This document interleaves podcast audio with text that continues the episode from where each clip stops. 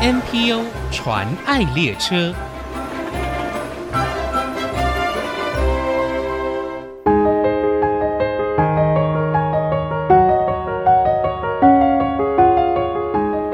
观世音信众博爱慈心会，简称为观世音慈心会，在民国七十五年成立，成员从三十几位热心人士开始，到现在全台已经拥有一万多名会员，服务的项目有急难救助、伤障协助、弱势学子及清寒学生奖助学金，还有捐血活动以及大型的关怀活动。送爱到全台的育幼院、养老院以及残障教养院等。慈心会本着老吾老以及人之老、幼吾幼以及人之幼的胸怀，将人饥己饥、人溺己逆的精神散布到各地，让需要帮助的人可以得到援手，把温暖遍播各个角落。一起来听常务理事叶俊佳的分享。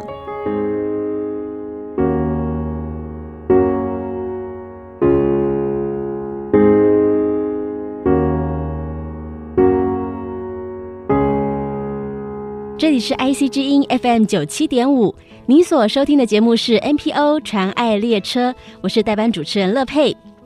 前阵子啊，在社群上面看到新闻媒体报道，有一个弱势的家庭哦，因为家境贫寒，那父母也因为身体的关系没有办法外出工作，他们的孩子几乎连饭都没得吃。那我看到网页的下方就有很多留言在问说，捐款账号是几号啊？想要捐钱。甚至还有人问地址哦，想要把物资送过去。那么在以前没有社群网络的时候，也有这样子一群热心的人，只是看到电视新闻报道弱势家庭的困境跟窘迫，几个朋友就相约，直接冲过去探视，立即给予捐助跟帮忙。就是这样感受到助人的快乐之后呢，每个周末假日，大家就相约做公益哦。骑着机车在大台北地区访视弱势家庭，给予需要的帮助。他们后来也成立了 NPO 组织，更有规划性的来做这样的辅助工作。那么今天要介绍的就是观世音慈心会，很荣幸邀请到常务理事叶俊佳，叶大哥您好。主持人你好，呃，首先非常感谢爱惜之音哈，让我们观世音慈心会有这个机会来这边跟大家认识。呃，谢谢乐佩。呃，叶大哥他曾经是在二零一九年来过 NPO 传爱列车，那您当时有说过，希望自己能够像慈心会的前辈们一样，持续的坚持做公益。那当时你是已经服务了大概十五六年了，那么到现在在慈心会已经服务了超过二十年了吧？呃，应该超过了。呃，做当干部大概就做了连部司委员加一有超过二十年。哇！那您算是完成了您的心愿嘞。那节目一开始，可不可以请你先分享一下这一路走来的感想跟心得吗？呃，没有好好想过这个，而且觉得它就是一个社会需要的一个团体。然后你觉得在里面去当志工，你觉得这对社会有帮助，然后你就会想持续去经营它。是，呃，我们就是一个希望能够让社会更好的一团体。那当我们在其中之一的一员，所以我们也是会觉得很有荣幸的，也感谢会有这些机会来让我们为需要的人去服务这样子。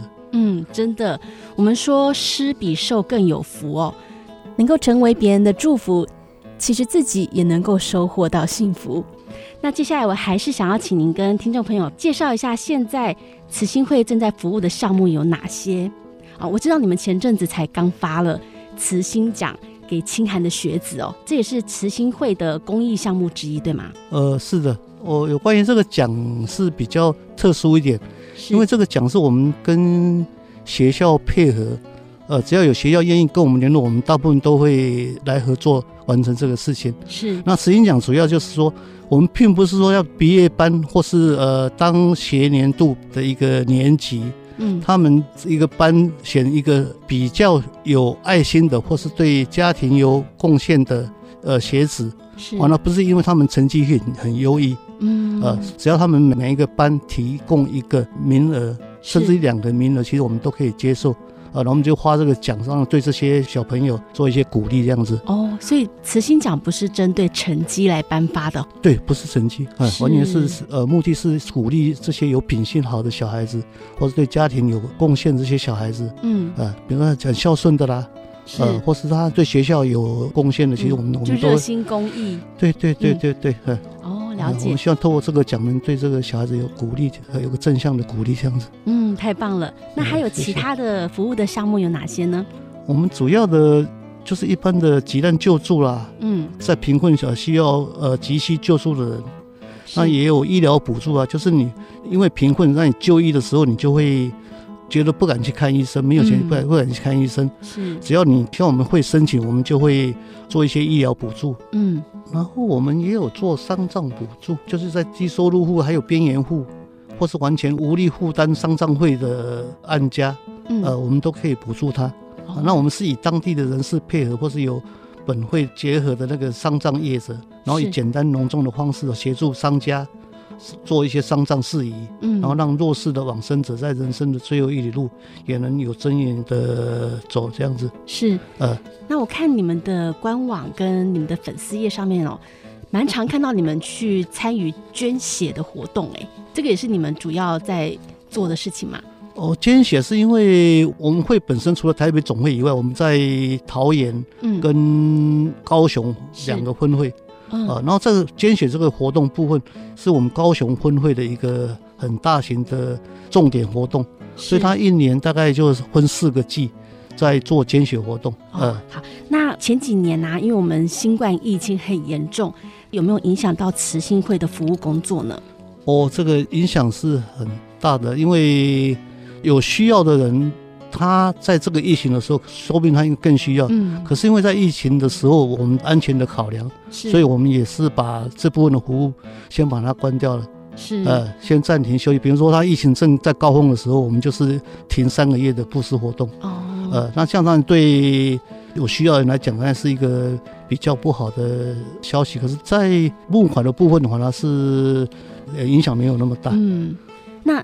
在疫情中间比较趋缓的时候，你们有在做一些其他的服务吗？呃，当疫情趋缓的时候，我们就恢复原来的布施活动。嗯，呃，然后只要有累积的案件，我们还是一一的去帮他完成。呃，是，但是相对的，只是需要者，就是被关怀者，可能那是当下就不能够马上得到我们的帮忙，这样子。嗯，呃。那我听说你们在疫情之后，你们有办一个比较大型的活动哦，可以聊一下这个活动吗？哦，因为我们会有一个特色，就是我们希望我们在每一年募进来的金额，嗯，能够完全回到所需要人的的手上。那因为疫情的关系，我们做的呃个案布施个案量相对就减少很多，是，然后累积出来的钱就比较多，所以我们就会在那个一百一十年的时候。其实十月十十七十月十几号吧，我们在万华做一个疫情纾困的慈心送温情的一个活动，就在万华地区办理。因为我们本身我们会在万华嘛，嗯，而且那时候万华也算是一个重灾区，是，所以我们在那边就办了一个慈心送温情的一个活动。是，呃，那个活动我记得它总共有一百九十六件的按家接受，然后我们是给他五千块的现金跟两千块的全年礼券。是呃，所以这个活动大概就花了将近两百万左右吧。呃，其实，在我们算比较大的活动这样子。呃、是，嗯，我想因为疫情的关系哦，当时比较家庭有困难的，可能又变得更困难了。那在这个时候能够获得一个金额的辅助的话，对他们来说帮助是蛮大的。对，我想，因为其实讲实话，其实钱金额其实也没想象中那么多，因为几千块可以让他们。温饱可能就是一个礼拜吧，是呃，但是基本上给他们有比较正向的感觉，这社会上还是有可以得到一些温暖，可以让他的更正向一点。是呃，那我想请教一下，经过疫情之后啊，弱势的家庭是不是有增加一些比较以前没有碰过的需求？那你们是怎么去帮助他们的？基本上，我因为我们还是以那个急难救助为主，是，所以只要在这疫情之间，我们大概类似疫情专案，就是。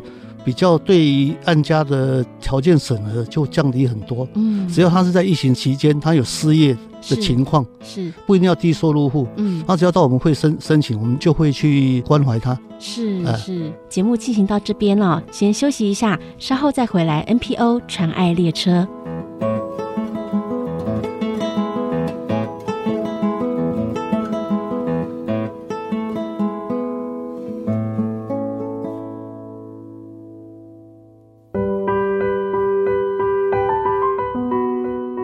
欢迎回来 NPO 传爱列车，我是代班主持人乐佩。今天我们邀请到观世音慈心会的常务理事叶俊佳叶大哥哦，来跟大家分享慈心会正在进行的大小事。那叶大哥啊，我在你们公开的行事历当中，可以看到有一件事情是几乎每周都会做的哦，那就是急难个案访视。你们慈心会的会员都会各自分组带队嘛，然后深入各个乡镇，呃，去访视需要救助的民众。那我想说，请叶大哥分享一下，在您服务访视的个案当中，印象最深刻的救助访视，跟大家聊聊好吗？哦，好的。做那么久了，有些好像都已经麻痹了。比较震惊的是，大概我那时候大概十几年前了，嗯，因为我们这种个案就是我们。跟乡镇公所配合，是乡镇公所他会提供名单给我们，然后我们就按照他的名单上面的地址去访视这样子。是，然后偶尔他们有人会带队，但这次这个案件是他让我们自己去按家访问，哦，所以他们只有提供名单给你们。对对对。然后这个案子是一个老人家，有印象中记得应该是八十几岁了，呃，独的独居老人。是。他、啊、可是我们去访问的时候，去敲门的时候，竟然都没有人回应。可是门是开着。嗯。然后、啊、我们在踏进去的，我们都是都吓死了。我们后来就回只能打电话请警察局来处理，因为那个个案应该已经呃火火主已经接走了。呃，是觉得比较比较震惊的案子是是这个样子。我想未来在台湾的。老年化的人口越来越多，嗯，然后这种现象也会越来越多。那如果家里有人的自己的长辈是独居的话，那也请各位听众有机会大家多关心自己的家人，呃，多跟他们联络。是，这真的是很震惊的一个例子哦。对，也要要去帮助他，结果变成没办法帮助他，就是已经来不及，他已经过世了，这样子。对对对，嗯，一般其实。案家有时候我们去访视的时候，嗯，其实有的按家是很需要，可是我们会有我们会的财务上面的一个考量，是，所以其实我们去帮忙他，也不见得我们给他的金额能够让他这一次就脱困了，是，所以我们也是会介绍他，希望他能够多找几个类似我们这种 NPO 去申请，是，来帮他度过这个难关。然后比较正向的话，有些因为他接受你的帮助以后，他会觉得这个社会上有他的光明面，嗯，呃，他会觉得他的困难会有一个希望可以跳过他这个难关，嗯，所以他可能就会变比较积极。是，呃，我印象有一次跟嘉湖中心基隆的嘉湖，他会介绍个案，那我去做完以后，他只要在下次跟那个嘉湖再碰面的时候，会跟我们讲，哎，那个上次那个案子那个案家已经。恢复正常生活了哦，那当我们听了，我们都很高兴。所以我们觉得我们募款人的的委托，呃呃，捐赠人的委托，我们就我们觉得我们做到的时候，我们就就会觉得很高兴这样子。是叶大哥，我们刚刚节目开头的时候就有聊到说，呃，您在慈心会已经服务了超过二十年了。那这么长的时间里面，你有遇过什么样的困难？例如说。陪家人的时间变少啊，然后你募款会有压力呀、或者是说，呃，心理的压力，接受很多负面能量，那您是怎么去调试的呢？关于这点，因为其实我们会是一个大家庭啊，因为也不是自己的事业嘛，我们这是我们的置业，所以这方面我们个人，我个人心倒是放得比较开，所以在募款方面也好，或是会里面的事情，因为还有大人在嘛，所以基本他们都会去统筹。那我们就是当一个小螺丝嘛，只要他觉得需要，我们这块螺丝锁在什么地方，然后我我我就会尽我的心去做。那对这个会比较担忧，因为我们年纪都越来越大了，嗯，年纪越来越大了，我们觉得我们自工方面就比较少，是，因为我们现在的自工几乎都牵线于在我们里监室里面的人去做这些会里面应该去做的服务。那我是个人是比较希望说，哎，有比较多的年轻人来。来我们会里面参与，像我们这平常的一些活动啦、啊，或是布施活动啦、啊，呃，我们希望他能够学习到，能够在我们会，然后来传承我们会的一个工作。是，呃，所以这个只是这方面会比较担心，重点是年纪了。是，呃，是。那其他不然，我们会是一个很很大的很大的家庭，说都能够包容各各种事情，呃。所以慈心会就是一个大家庭哈，互相包容、互相支持这样子。对呀、啊，因为大家的目标是一样，是一定的嘛。这个让社会有需要的人去帮助他们，嗯、虽然不是能够把他的整个能够完全帮，但是最起码会给这些人一些温暖。呃，让他们有觉得更能够再继续努力下去。是，我想助人的工作真的是一个很有挑战性啊。那也建议说，所有帮助人的朋友们呢，一定要建立足够的支持系统，那有自我调试的方法，把自己照顾好，用好的状态面对个案，这样才是负责任的哦。那另外叶大哥，近期慈心会在推动的活动有哪些呢？像我知道你们好像。每年都会有冬令营救济活动哦。对的，呃，因为这个部分是因为我们在七月份，就是在农历七月的时候，我们会去收集公庙的米，是，呃，以及我们普渡的时候，我们会收一些医幼院的费用，来帮助医幼院给给他医幼院的米。这是当然这是以往。然后现在因为政府的福利比较多了，现在很多医幼院本身他们都会有很大的补助，是，所以我们就是我们这活动还是依然存在的，我们只是把募进来的钱给一些需要的，然后医院部分我们就是慢慢挑比较弱的，然后结果我们在这个活动我们就会有多盈余下来，哎，那我们这些盈余我们就会在做一些大型的活动，是，呃，经由一个各乡镇的配合。让他们这乡镇的低收入户以及中低收入户是，呃，都可以，我们就做一些大型的发放。嗯，呃，当然发放的内容就是呃一些米啦，因为在冬令方面我们会给棉被，是，呃，米啦一些日用品，呃，以及一些有的发放现金，有的一千到两千不等这样子。哦，所以就是不是只有发放钱，还有发放物资。对对，还会有棉被，哈有罐头啦、面条啦。是，哎。那透过这些活动哦，希望可以让真正需要的弱势家庭都受惠哦。嗯、呃，那我们最后想要请教叶大哥，未来观世音慈心会的期许跟展望。那如果说有听众想要支持慈心会的服务工作，他们可以透过哪些方式呢？如果要。有兴趣，对我们会有兴趣，我们会有官网哦，以及在脸书上面。我们最近在脸书上面，只要我们有活动，我们都在脸书上面发表我们活动的内容。然后，这对我们会，我们会会非常非常欢迎，呃，有兴趣的志工，呃，我们现在也一定希望能够有一定的志工量，来跟我们一起参加我们的活动。是，呃，我们是希望能够开一个，比如说我们会有很多家庭访视的个案。我们可能会一定会每一个月找一天来专门开放给志工去一起参与这个布施的活动，是，尤其是年轻的朋友们哦，我们非常需要新血的加入。对呀、啊，我想这个人生都是一种历练了，而且人生的里程就是跟你去观光一样。嗯、你现在去了日本，你可能又想去韩国，是。然后你说可能路边你可能看到一个乞丐，你可能愿意施舍给他十块钱，或是更多钱，嗯、那相对就好像你。去了 A，也希望去了 B，到我们这个位置就类似你去施舍这个，去帮助这个乞丐的历程会是一样的。是，呃，所以欢迎大家对这方面有兴趣的年轻人，呃，或是只要有兴趣的，我们都欢迎啊。好，今天非常谢谢叶俊家常务理事的分享哦。那请大家上网搜寻观世音慈心会。呃，官网以及粉丝专业都可以查到捐款的方式，或者也可以加入志工的行列。越多人参与，真诚付出，让需要爱心的人得到爱心，需要帮助的人得到援手。今天非常谢谢叶大哥的分享，谢谢，谢谢，谢谢乐佩，谢谢爱惜之音给我们这个机会，非常感谢，谢谢。真情传爱。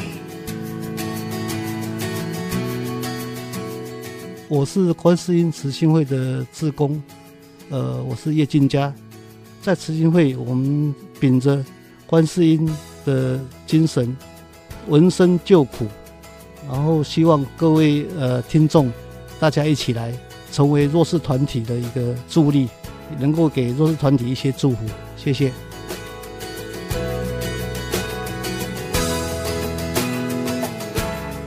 目前，国内 NPO 组织已经超过七千个。透过他们所分享的故事，让我们不止发现台湾的新希望，也一同关怀参与，为他们加油打气。我是王淑荣，欢迎您上 ICG 网站听更多 NPO 传爱的故事。